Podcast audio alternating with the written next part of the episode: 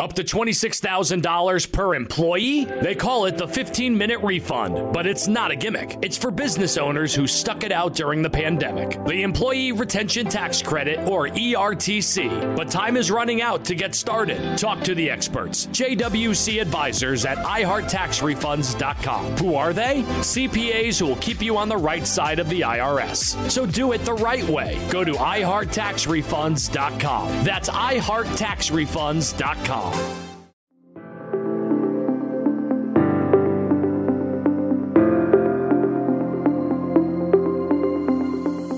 Welcome to the Grit Daily Startup. I'm your host, Sebastian Rusk, and this is a podcast about what goes on behind the scenes at startups the good, the bad, and the gritty. Let's dive in.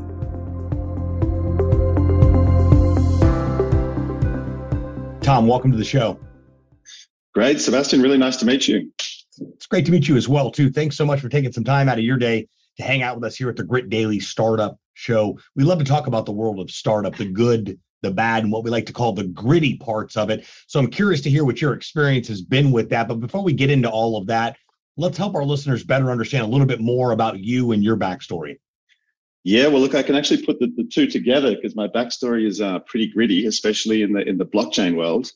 Um, I launched my I launched my first blockchain product in 2017. Well, started building in 2017, which was kind of a good time to build, but then turned out to be a pretty bad time as we moved into the very heavy, long bear market. Um, and also, unfortunately, I chose EOS as the first chain to build on. Um, and you know, EOS was full of great promises at the beginning, but turned out to um, they most of them turned out not to be fulfilled unfortunately you know there wasn't really a lot of support from Block.one for for um, products building on eos then i made the um, even stupider decision to move to terra and well you know we all know what happened to um, to terra in the in the last well a bit earlier this year um, so on Terra, we built a DEX and um, we were starting to build a DEX aggregator and an NFT marketplace. And then, of course, Terra collapsed. Um, so now we're actually on Juno. Uh, we've we've launched our NFT marketplace, our NFT launchpad, our Dex, Dex aggregator, and mobile wallets, um, all on Juno, which is part of the Cosmos ecosystem. So hopefully we'll have a bit better luck this time. Sure. So let's talk about Loop Markets, and you know when when was this launched, and what exactly do you guys do?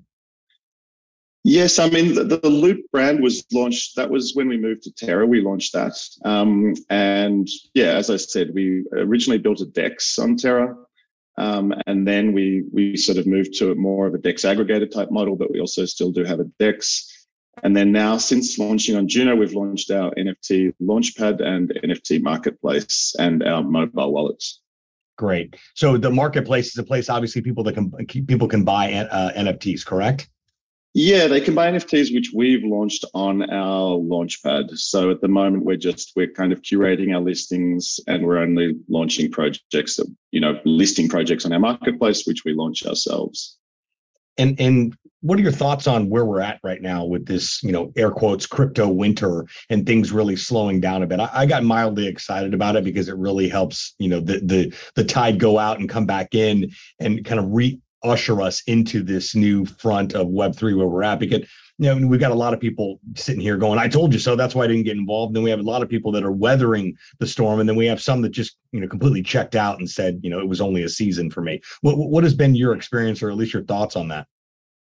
Oh, look, I think now's an amazing time to get in. You know, having lived through a couple of crypto winters now, um, you know, I, I, know that they can be long and cold, but at the end of them, there's always, there's always a summer, like every good winter.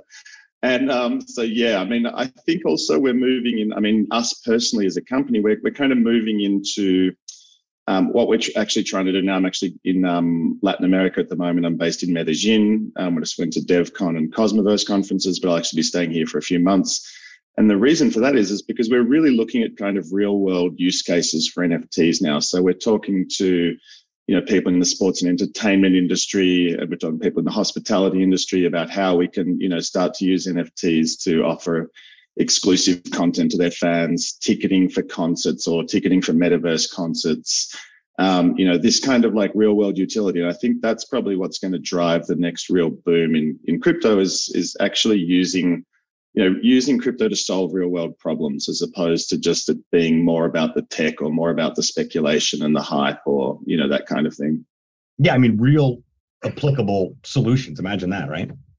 exactly. And here in Latin America, I mean, it's perfect. They have a, a, massive need for these, you know, for, for this type of solution. I mean, their, their national currencies are going down the drain you know there's a massive lack of trust you know between businesses and governments and, and everything else. It's even hard to do a bank transfer in this country you know from one bank to another bank.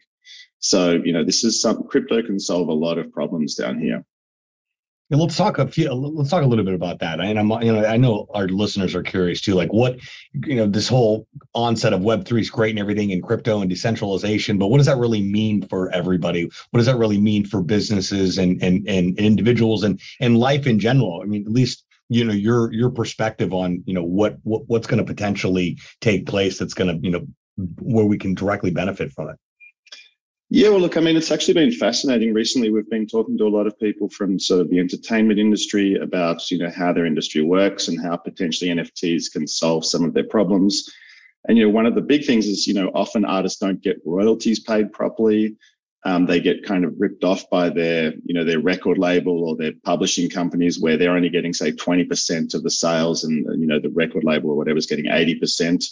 So if they can go direct, you know, direct to their users, sell their music through NFTs, earn royalties every time there's a sale on the secondary market, you know, get the, the lion's share of the sale price themselves, you know, the original mint price themselves. Um, I mean, that's kind of going to solve a lot of problems for them. And then just for the more general public, I mean, you know, here in Colombia, the, the inflation rate is insane. I mean, it's like 20, you know, sometimes up to 30% a year or something. And in Argentina, I think it's even worse. Um, so obviously, you know, for them to be able to get out of their local currency into a USD stablecoin, even that's already, you know, a massive value proposition. And then if they can earn some kind of a yield on top of that, like some sort of a DeFi yield, I was looking at Goldfinch yesterday. They're offering like 14 or 15 percent, you know, yield on stablecoin deposits, basically. Wow. Then that's, you know, that's a huge value proposition for people whose currencies kind of evaporating, you know, before their eyes, basically. Yeah, absolutely. So when it comes to the world of startup, what you know, what's your what, what would you say has been the most difficult part of that process? Oh, I mean, you know, that 2018 19 sort of crypto bear market winter was pretty tough. I mean, it's really hard to find funding, obviously, you know, when you're in a in a bear market, and it's kind of when you most need the funding because obviously your revenues lower than normal. Um, yes, I mean that's probably the I guess the hardest one. You know, dealing with the market conditions is always tough. You're you're sort of it's already hard enough to, to build a startup, right? And then you're fighting kind of these crypto market conditions at the same time. Building a great team is really tough. Um, you know, that takes time because you have to trust people and learn to work together. And trust is not something which comes easily. It's something which takes time to build. Um, and then finding you know product market fit i guess is also you know that's again it's it's something which is always tricky to to come by. And it, sometimes in in our case it's taken us years i think to find like true product market fit. And even now we're only just starting to get there. So yeah you definitely need a lot of resilience that's for sure. Yeah resilience is uh, absolutely key in uh, in in the world of uh, startup that is for sure. Now what would you say has been the best part of the startup process um, I think, to be honest, I love my team at the moment. Like just working with, you know, there's probably close to 50 of us, and we just, uh, especially sort of, there's sort of 25 on the dev side and 25 on the sort of business development, marketing, executive side.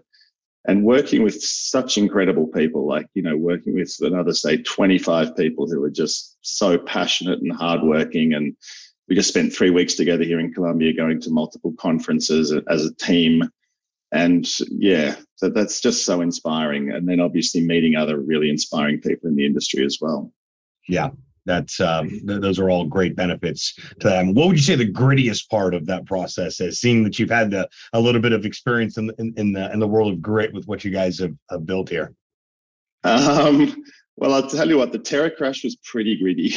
like escaping from that was, yeah, we managed to, we lost most of our treasury. We probably had, I don't know, like six or seven million. I'd say we lost maybe 90% of it. So that was pretty, you know, that was pretty tough. And then we, you know, our team would all use Terra as kind of their daily banking as well. Like, you know, we all had money in Anchor we kind of paid our wages through you know the, the, network. And so not only from a treasury perspective but from a team perspective as well we all took massive financial hits. But to be honest i feel like we came out of it stronger and better. So yeah i mean sometimes the gritty bits right are the bits which really really pull you together and, and make you what you are Absolutely.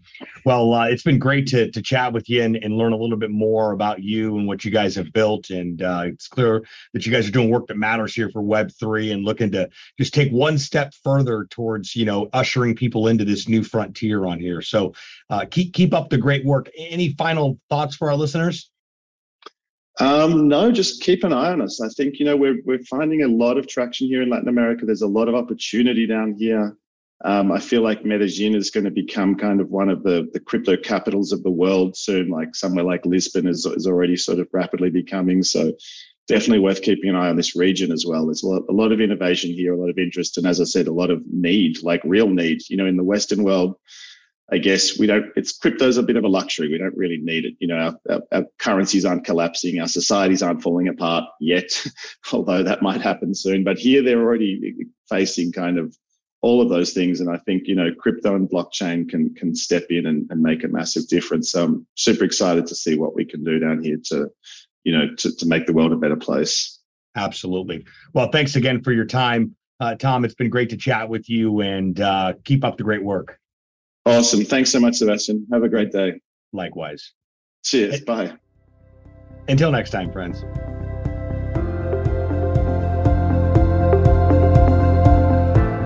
Thanks so much for tuning into this episode of Grit Daily Startup. If you haven't done so already, make sure you're subscribed to the show wherever you consume podcasts.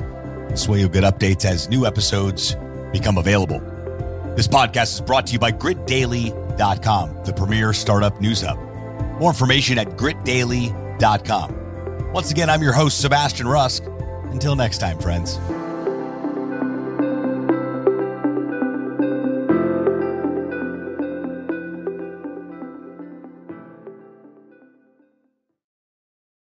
Head into your local Safeway for great spring savings throughout the store. This week at Safeway, get yellow peaches or nectarines for the member price of $1.88 per pound. Also this week at Safeway, value packs of Signature Farms chicken drumsticks, thighs, leg quarters, or picnic packs are buy one, get one free. Plus, get value packs of USDA choice boneless beef top sirloin steak for the member price of $4.99 per pound. Visit Safeway.com, download the Safeway for You app, or head in store to find more great deals at Safeway.